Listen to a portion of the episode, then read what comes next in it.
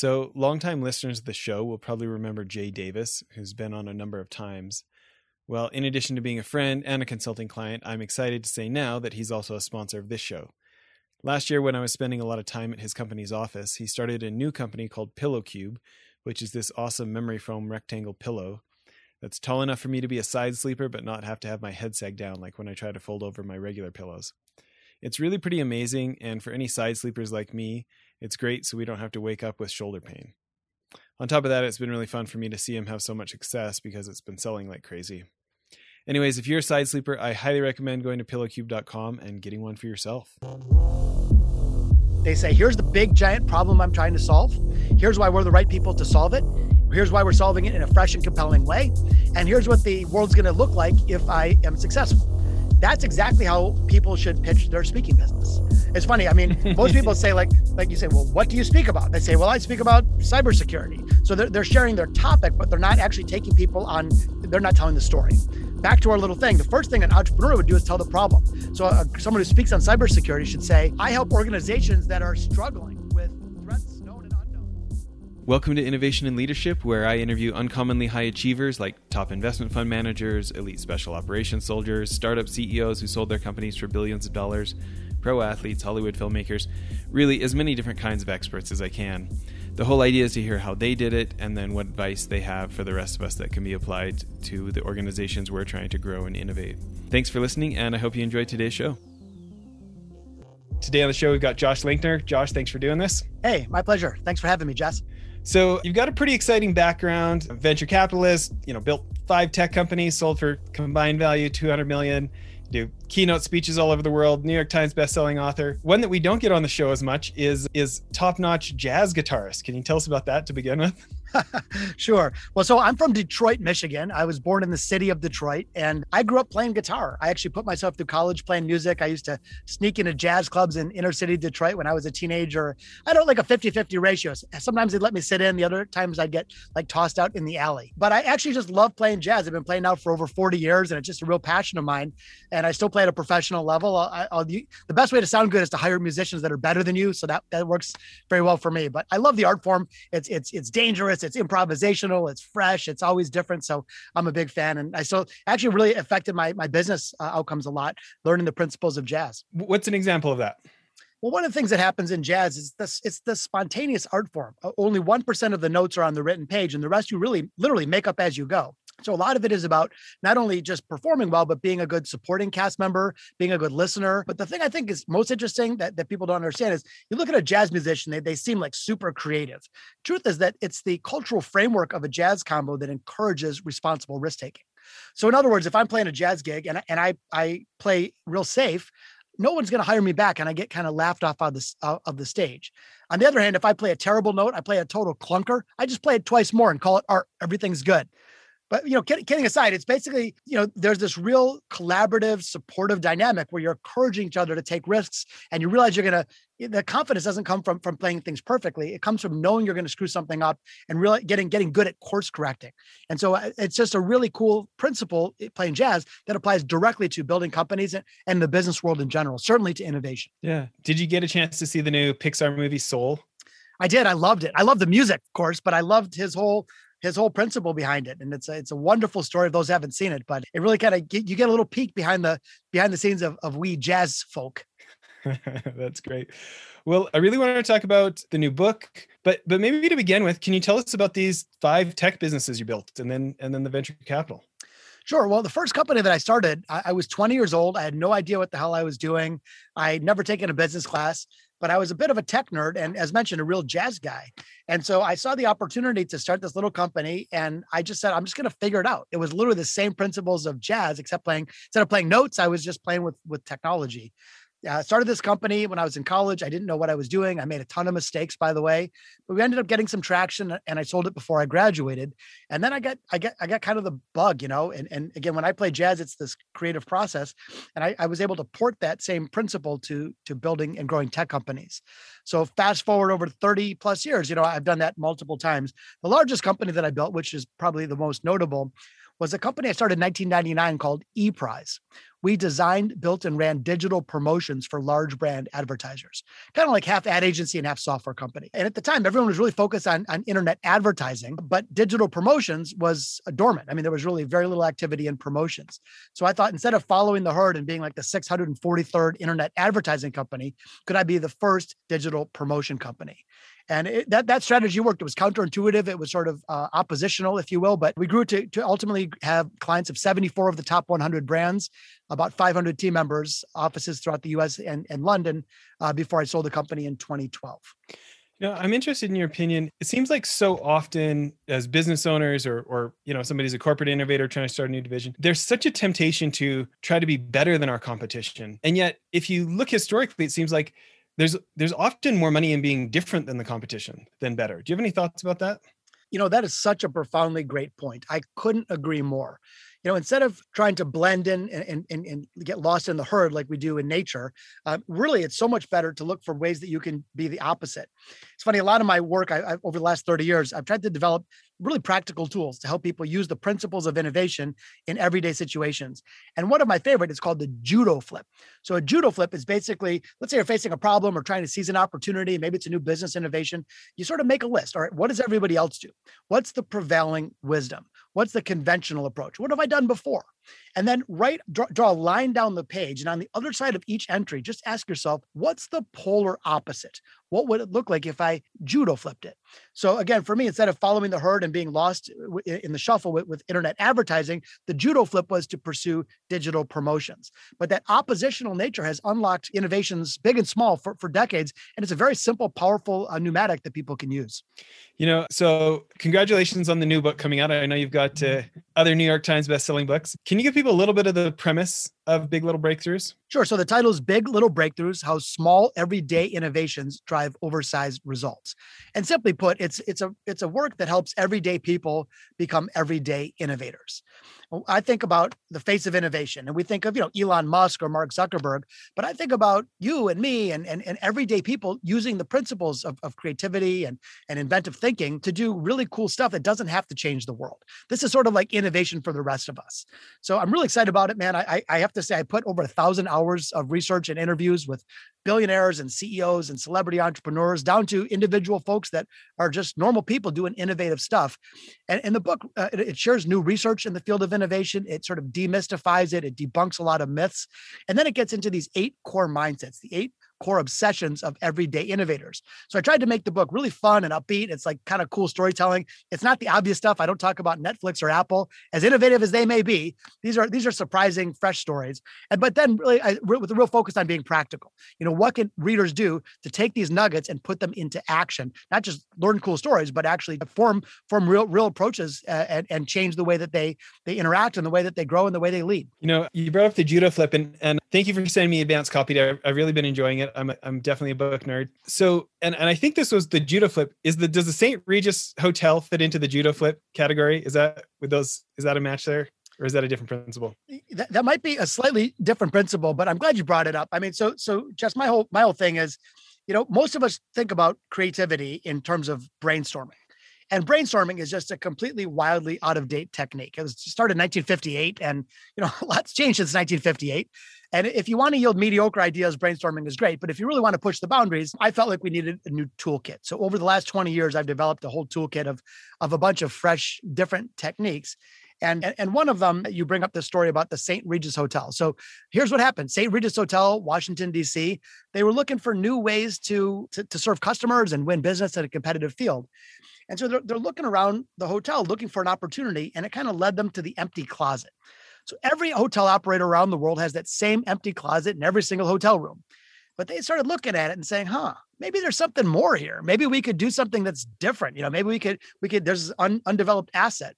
So what they did is is as follows. They teamed up with the with, with Neiman Marcus, luxury retailer, and they sort of activated this closet to be a, a retail space. So here's how it works. Be, before you arrive at the hotel, you're sent a survey. It asks about your size and your fashion preferences. And, and, then when you walk in, you open up the closet and it's not empty. It's filled with hand selected goods just for you. And so you try them on in the privacy of your room. If you like it, walk off with it. It's just auto billed to your, your hotel invoice. So here's what they did all in one little idea. They, they activated a dead space. They created competitive differentiation. They created a new revenue stream. They did it with no capital since Neiman Marcus footed the bill. And, and they really, again, stood out from, from the competitive set. And so, so th- this technique I often think about as, as more borrowing. So you're sort of thinking about where, where else in the world, what else is happening? So you might say, okay, e-commerce is happening. People kind of like that. Could I borrow that concept and put it in a hotel room? And so borrowing is a really powerful technique. When you're struggling with either an opportunity or a challenge, you just say that question, where else? Where else in the world is something similar happening? Where else is someone solving a problem that's tough? And is there a nugget that I could grab onto and borrow and bring back to my situation to really move the needle and be different? Good example is let's say you're a tax attorney and, and you're really busy during tax season. Instead of only studying other tax attorneys, you might say, huh, how do cruise ships load and unload passengers during peak periods? And, and you might find a little nugget that, again, you could borrow from one part of life and apply to a different part. Well, I think it's such an interesting story. It makes me think, I can't remember who the guy is, but the first first French guy to write down the word entrepreneur, you know, back in 1797 or whatever it was, right? And it was like it was meant to describe these people who could take a resource of a lower value and make it a higher value. And and it just makes me think like, you know, I've got I've got friends that own chains of hotels, right? And they have all walked past those empty closets million like collectively their staff hundreds and hundreds and thousands of times, right? And and it's almost like a, a blindness and yet that like that opportunity has been sitting there for how many luxury hotels and and yet there, there's obviously something happens to like look at the same old hotel room with a new set of eyes or something isn't it yeah, that's exactly right. And and that's really what I encourage people to do. Like think about in your own life or business, you know, what are the empty closets that you're facing? And you know, we all know the term deja vu, where you're seeing something and you think you've seen it before. Well, Adam Grant, one of my friends, wonderful author, talks about vu deja, which is the opposite, which is sort of seeing something that you see all the time, but in a fresh way. And, and looking at that closet that you ordinarily just walk right past. Like you're right, we all see it a billion times a day. But they said, wait a minute, well, let's pause a minute. Is there something that's that's hidden here that we could exploit? And, and that's exactly right. That's one uh, powerful way to unlock value. Yeah. You know, another story that I was really interested to see in in the book. Can you tell the StockX story? I mean, and it sounds like you know you know him personally. Yeah. So as mentioned, I'm from Detroit, proud, proud Detroiter, and uh, I started a, a venture fund in 2010 called Detroit Venture Partners. And our, our vision there was, you know, maybe we'd make some money, but more importantly, maybe we could make a difference. And, and so we decided to use tech investing as a platform for social change and urban revitalization uh, the idea was to back passionate tech entrepreneurs in downtown Detroit to do, you know, amazing things. So anyway, people are like, this is crazy. Are you stupid? Like go to Boston, go to New York, go to Silicon Valley. So we're like, okay, let's just do it anyway. so we took the risk and, and took a non-traditional approach and started backing tech entrepreneurs in Detroit. So at one point, a young uh, gentleman named Greg Schwartz came knocking and he had an idea. And I honestly, I thought the idea wasn't great. Like, but I, he was great. He was really compelling, not in a larger than life manner, but just in an open-minded and humble and sincere and whip smart kind of way and, and he was benevolent and caring, just a gem of a person. So I said, Hey, man, I, I like you a ton. I don't love your idea. Would you be open minded? Could, could, we work on this together? So over the next month or so, we, we tweaked and pivoted his idea a bit.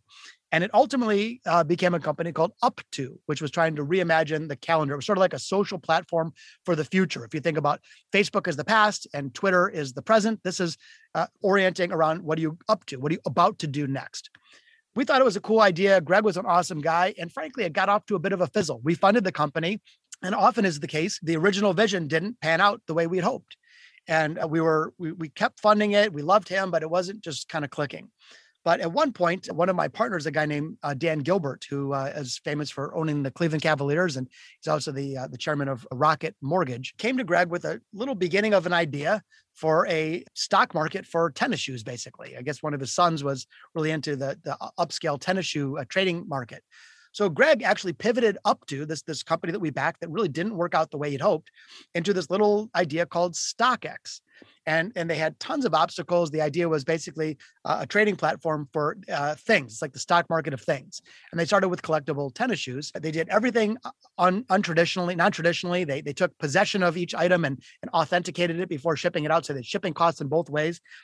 And Greg just got started. Like he got after it. He didn't have everything perfect. He didn't have a, a bulletproof plan. He didn't have permission. He didn't have a directive. But he, he in earnest went after it and realizing that he would have to course correct and pivot along the way.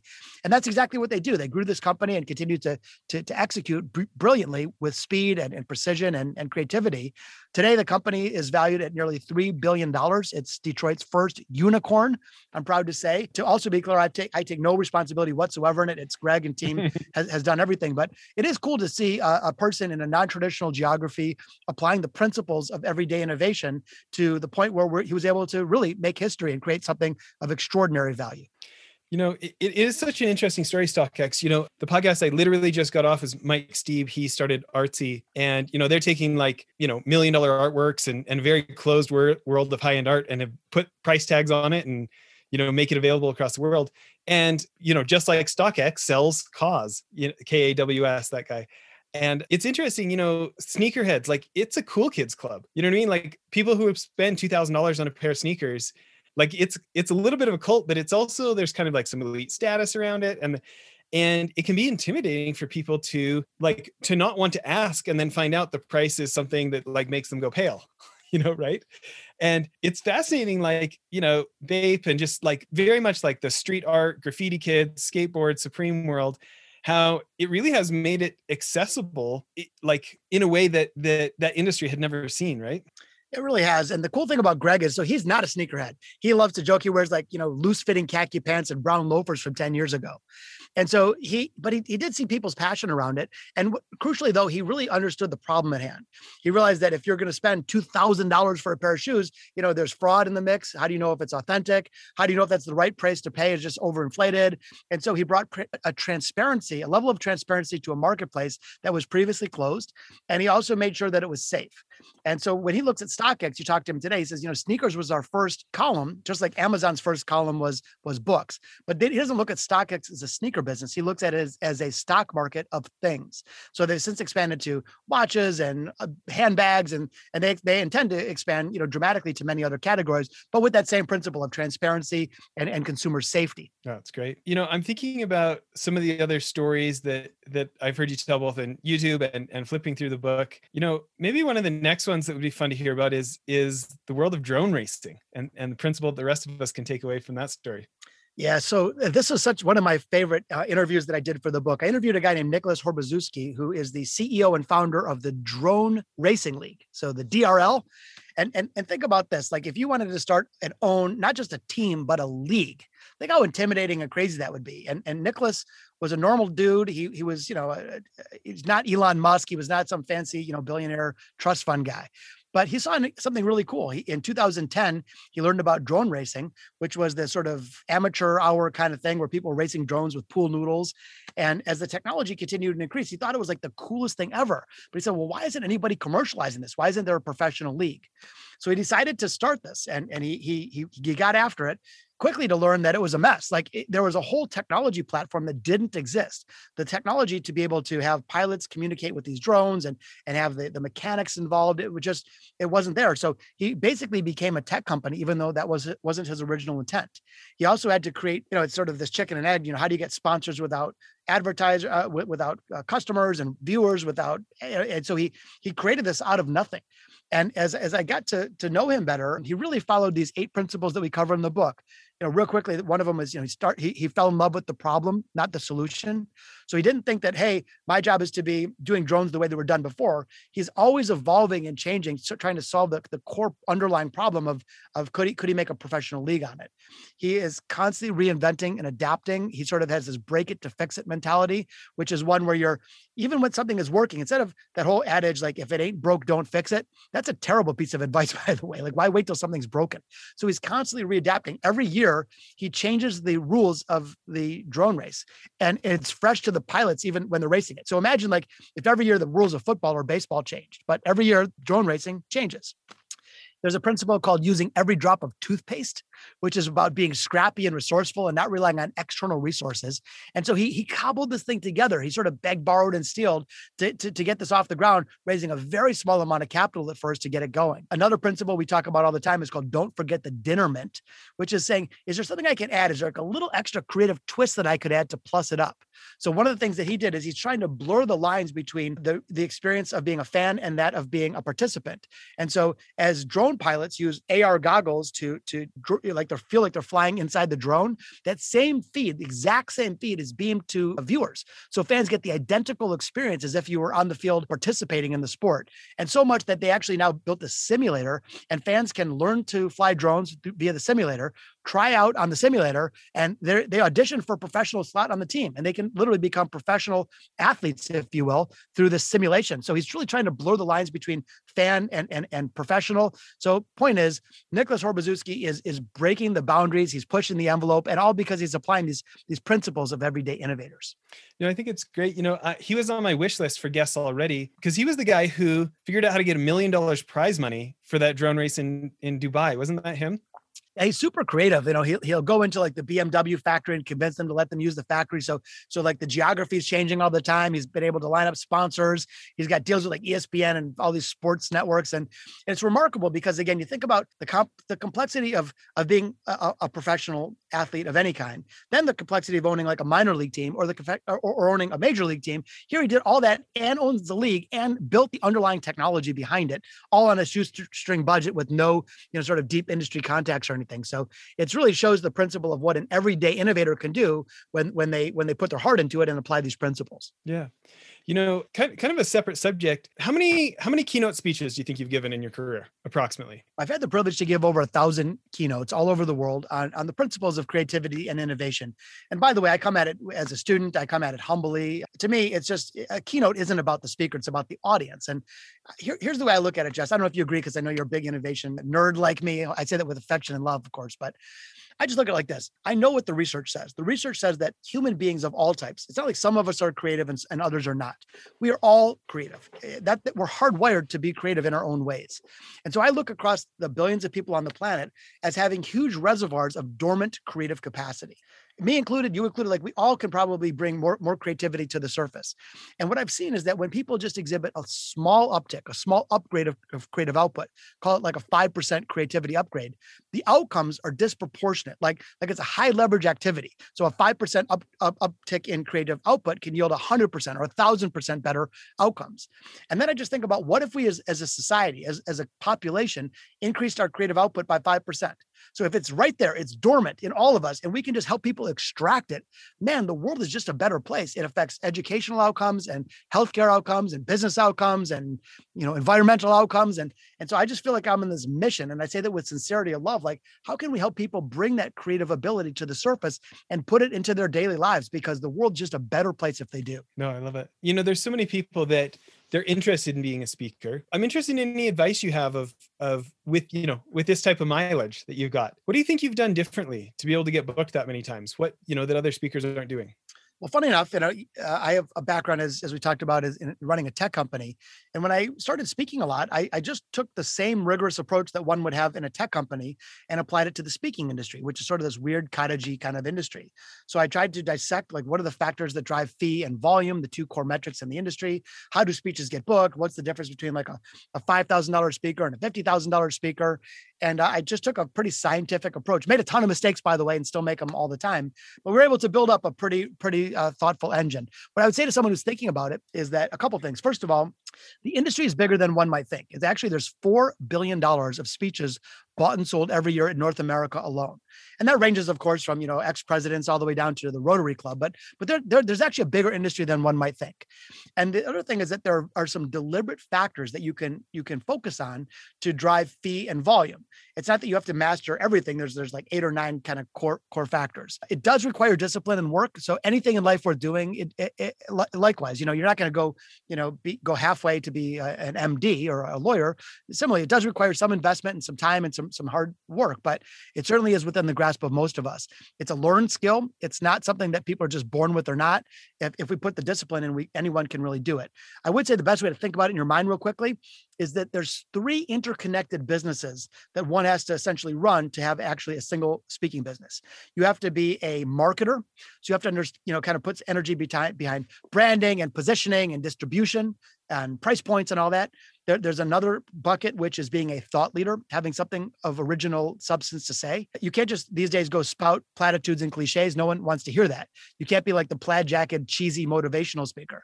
So, so what audiences want is, is people who have substance and depth. And so you have to have, uh, you know, be, be really a thought leader and, and be able to look in the mirror and, and have some expertise. And then finally, you have to be a performer. So that involves, you know, sort of stage skills and delivery and performance.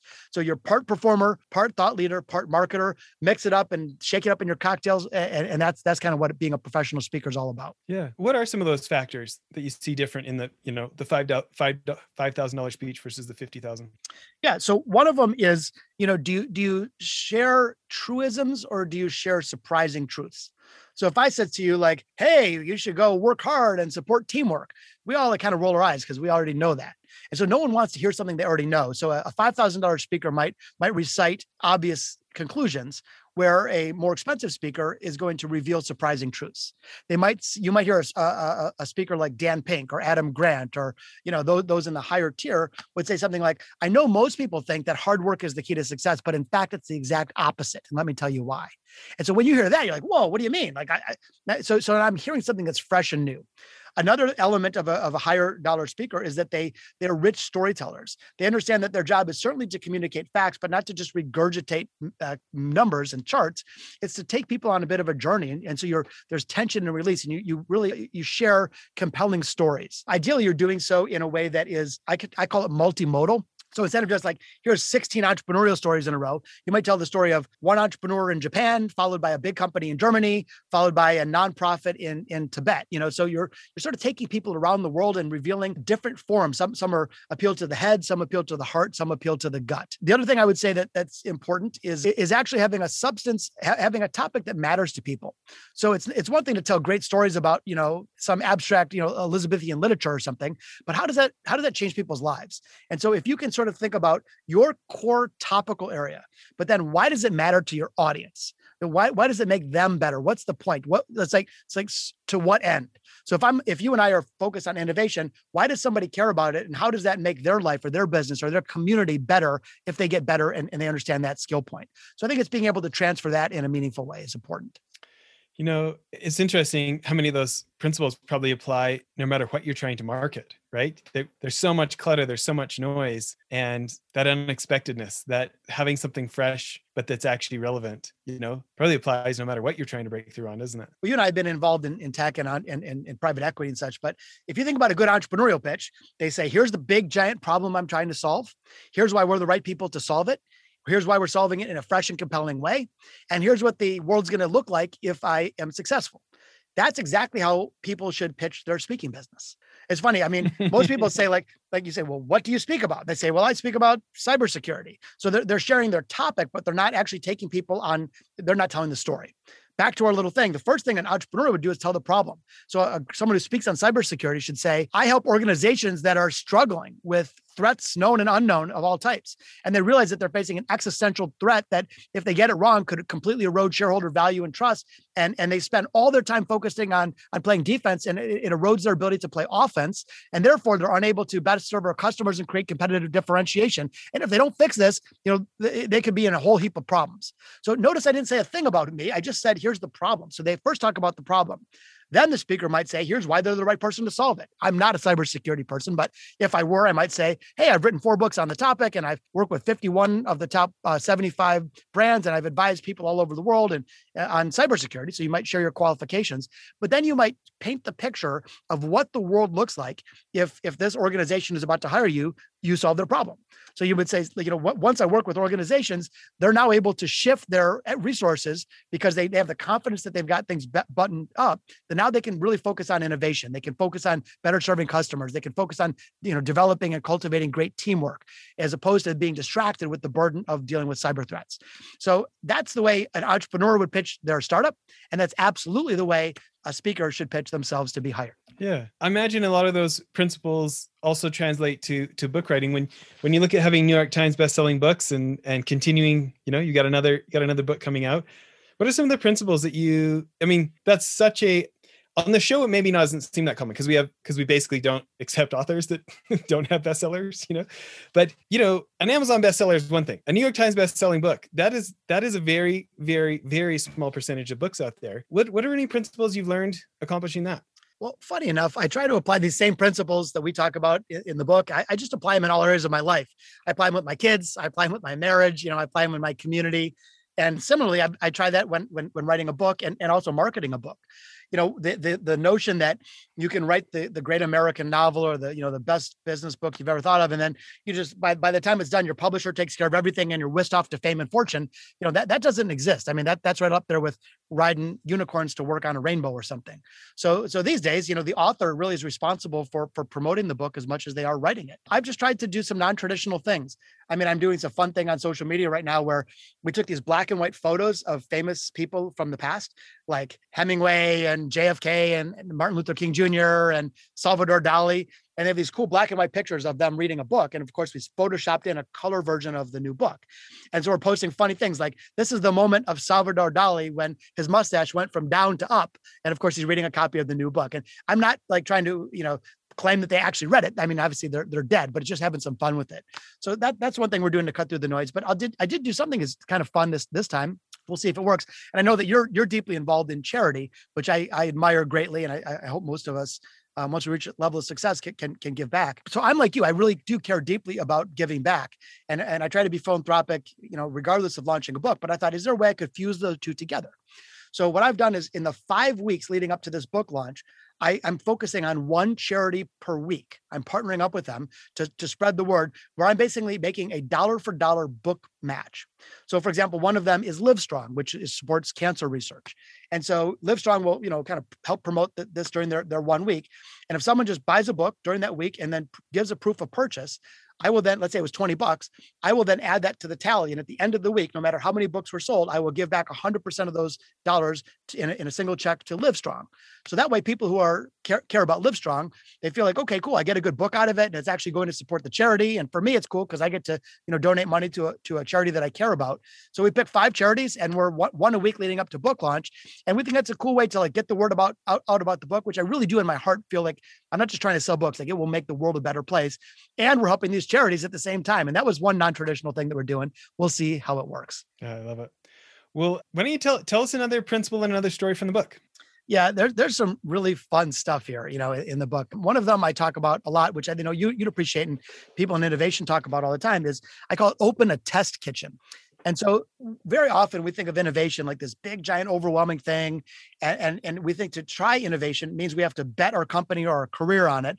And when you weigh like the scales of justice, it, it feels like it's too risky and overwhelming. So we gravitate to the status quo of doing nothing. And so as we know, doing nothing is actually much riskier than we might think. You know, one thing that I've learned in my career now in 30 years in business is that, you know, too often we sort of overestimate the risk of trying something new, but we underestimate the risk of standing still. And so anyway, this principle open a test kitchen. If you think about a test kitchen, like like Shake Shack is a great restaurant. They have a test kitchen underneath their their Greenwich Village um, store, and, and this thing is tricked out and they're constantly like trying new ingredients and they're trying new dishes and then they run upstairs to get customer feedback. But it's not just inventing new menu items. They're also looking at little stuff like hey is there a way we could save you know two steps of a cook between you know prep station one to prep station two? So they're looking at the big stuff but they're also looking at the little stuff but they're they're deconstructing innovation into a series of small experiments and prototypes in a safe controlled environment. So when you do that when you think of innovation not as these big swing for the fences you know great your teeth high risk efforts but but you de-risk it by breaking it down into these small manageable prototypes and build sort of a culture of experimentation. That's what this principle is all about open a test kitchen. And uh, it's really fun you know we, we we look at you know people who who lead big life insurance companies and and why the uh, the folks who who are the championship uh, America's Cup team in New Zealand won a race. And it really gets back to how many experiments you're running. You know, Jeff Bezos famously said, you know, our success is directly correlated to how many experiments we run per year, per month, per week, per day. And I think that's a much more healthy way of looking at innovation is breaking it down that we should always be running lots and lots of little experiments, realizing full well that many of them won't work, but you, you, you get rid of those bad ones quickly. When something works, you don't just go crazy. You just say, okay, let's double the size of the experiment. And if that works, double the size of that experiment. And what this does is it de-risks the creative process, it makes it much more palatable for for normal folks to try big ideas. You know, when you think about rapid experimentation, what kind of ideas you have for folks who are saying, "Wow, we really like we've been maybe giving that lip service, but you know, historically historically the, the diary the journal wouldn't support that we are an organization of rapid experimentation we want to become more like that way when it comes to essentially reprogramming staff what kind of ideas do you have of of getting that baked into how we do things at this company yeah, man, that's an awesome question. So the first thing that doesn't work is platitudes where there's conflicting messages. So if we say something like, "Hey, we want everyone to be innovative," and then the second someone shows up with a bad idea, they're sent to corporate timeout, you've just like trained everyone not to be innovative. So the whole issue as a leader, if you want to build an organization that has a culture of innovation, a culture of everyday innovation, it's all around building rituals and rewards that support the creative process. So a couple examples. One company that I worked with, every time they their, their goal was, okay, we want everyone to generate a lot of ideas. Thing is that we we don't want people to feel dejected because we can't physically execute on everyone. Not everyone's going to be perfect. You know, sometimes it's the idea that leads to the idea that leads to the idea. So anyway, they created a ritual around this in which they take these four feet tall glass jars anytime an idea is generated in the entire company, they put a white marble in anytime an idea is is fully embraced, they put a red marble in. And then what they did is they save the jars. They fill up like a whole wall in their corporate headquarters. So when people walk by every day, it's a visual cue. They see a whole sea of white with little teeny specks of red. And that's a, a visual cue that encourages people like, okay, takes a lot of white marbles to get to a red one. And it's okay if I have white marbles. I want they got to keep coming. And that's how we ultimately generate the, the keepers is having more ones that that that don't quite work. So that that's one example. Another one real quickly is that you know biggest obstacle for both individuals and organizations organizations that restricts creative output. It's not natural talent, it's fear. So fear is that poisonous force. You know, we don't we've been told don't don't take any risks, don't make any mistakes, failure is fatal, all this stuff. So again, rituals and rewards can can can fix that. One company that I, I work with issues every team member two corporate get out of jail free cards every year. They say, look, no matter what your business card says, being an artist, being a creator is part of the gig. And so, therefore, we want you to take responsible risks. We want you to be creative, and we fully recognize that not everything will work. So, therefore, when you inevitably screw something up, hand us a card, you're off the hook, no questions asked. On the annual reviews, a team leader will be disappointed with a team member if they haven't used both of them. And so the, the whole principle here is again, rituals and rewards that supports the desired behavior. If we want a lot of creative output, we, we're going to have to, you know, again, build a culture of experimentation and have rituals and rewards that support it. I, I really love what a visual example that is. You know, uh, having that daily reminder that people have to walk past and that doesn't look like the other stories you've already heard you know and any other any other examples of rituals and rewards yeah, one that was comes to mind is um, one company that I work with. They they have this annual award ceremony, and it's for the Failure of the Year award. And so, you know, they celebrate other stuff like the team member of the year or the project of the year, but the failure of the year goes for the team or individual that had a really smart idea and like the numbers made sense and they went for it and it didn't work out at all. But instead of getting fired or shamed, they get a standing ovation and people are clapping and cheering and slapping high five, like, way to fail. That's awesome. Way job. Good job. And so uh, just think for a minute though, the, the message that, that that sends deep into the DNA of this team about again the importance of taking responsible risks and the, and the role that failure plays in the process. One of the other principles in the book uh, I borrowed from a Zen proverb. The principle is fall seven times, stand eight and it simply acknowledges first of all that that failure is part of the innovation process that that that, that mistakes are not fatal they're, they're, they are the portals of discovery and it's not around dogged persistence, it's around creative resilience. Just like uh, someone would work in a laboratory, we just thank, thankfully now have, have a COVID uh, vaccine. It wasn't like some dude in a lab coat just ran down the hall someday with a eureka moment. How did they develop it? They all got in a lab and they had hundreds and hundreds of failed experiments. And the ones that showed a little promise, they, they tweaked and adapted. So the only way they were able to achieve a remarkable result is through dozens or hundreds or thousands of little failures along the way that were, were corrected ultimately to a good outcome. So that's how we really should be thinking about innovation. And again, we need to build those those those uh, the frameworks and, and rituals and rewards into our culture in order to enable them.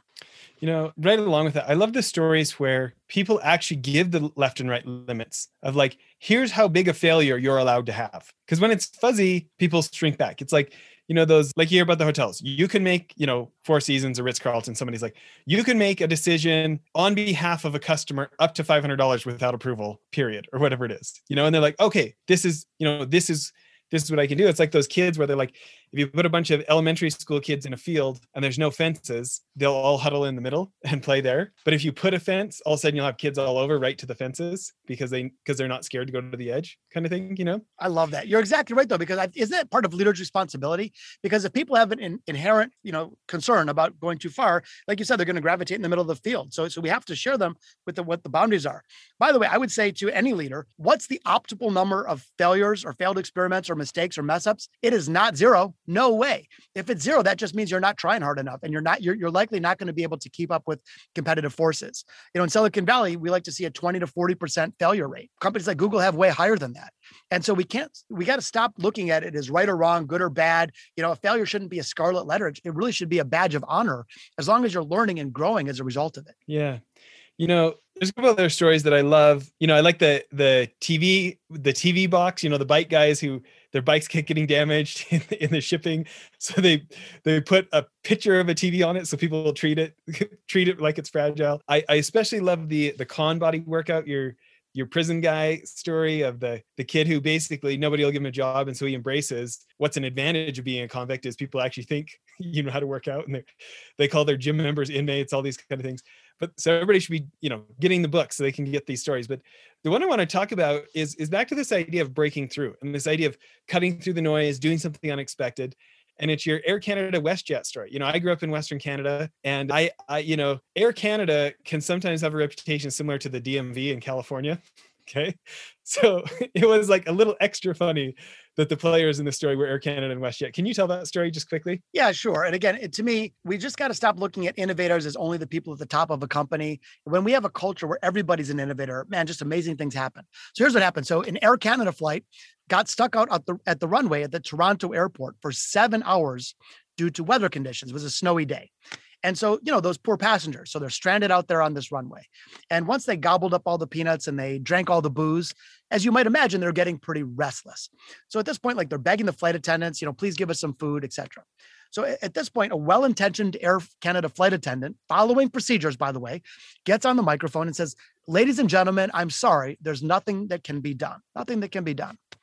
Well, someone disagreed, and this was a WestJet pilot who happened to overhear the commotion. So he happened to be at the airport. He's a pilot. It's not his job to be, you know, an innovator, quote unquote, but he saw his real job is to serve his company and elevate his brand and to take care of passengers. So about 45 minutes later, this guy walks up to the plane, climbs up on the stairs, bangs on the door, and when these guys open up the door, this guy's sitting there holding an armful of pizza for the guests. And so he's like now all of a sudden like hijacked the plane with pizzas for, for these hungry travelers.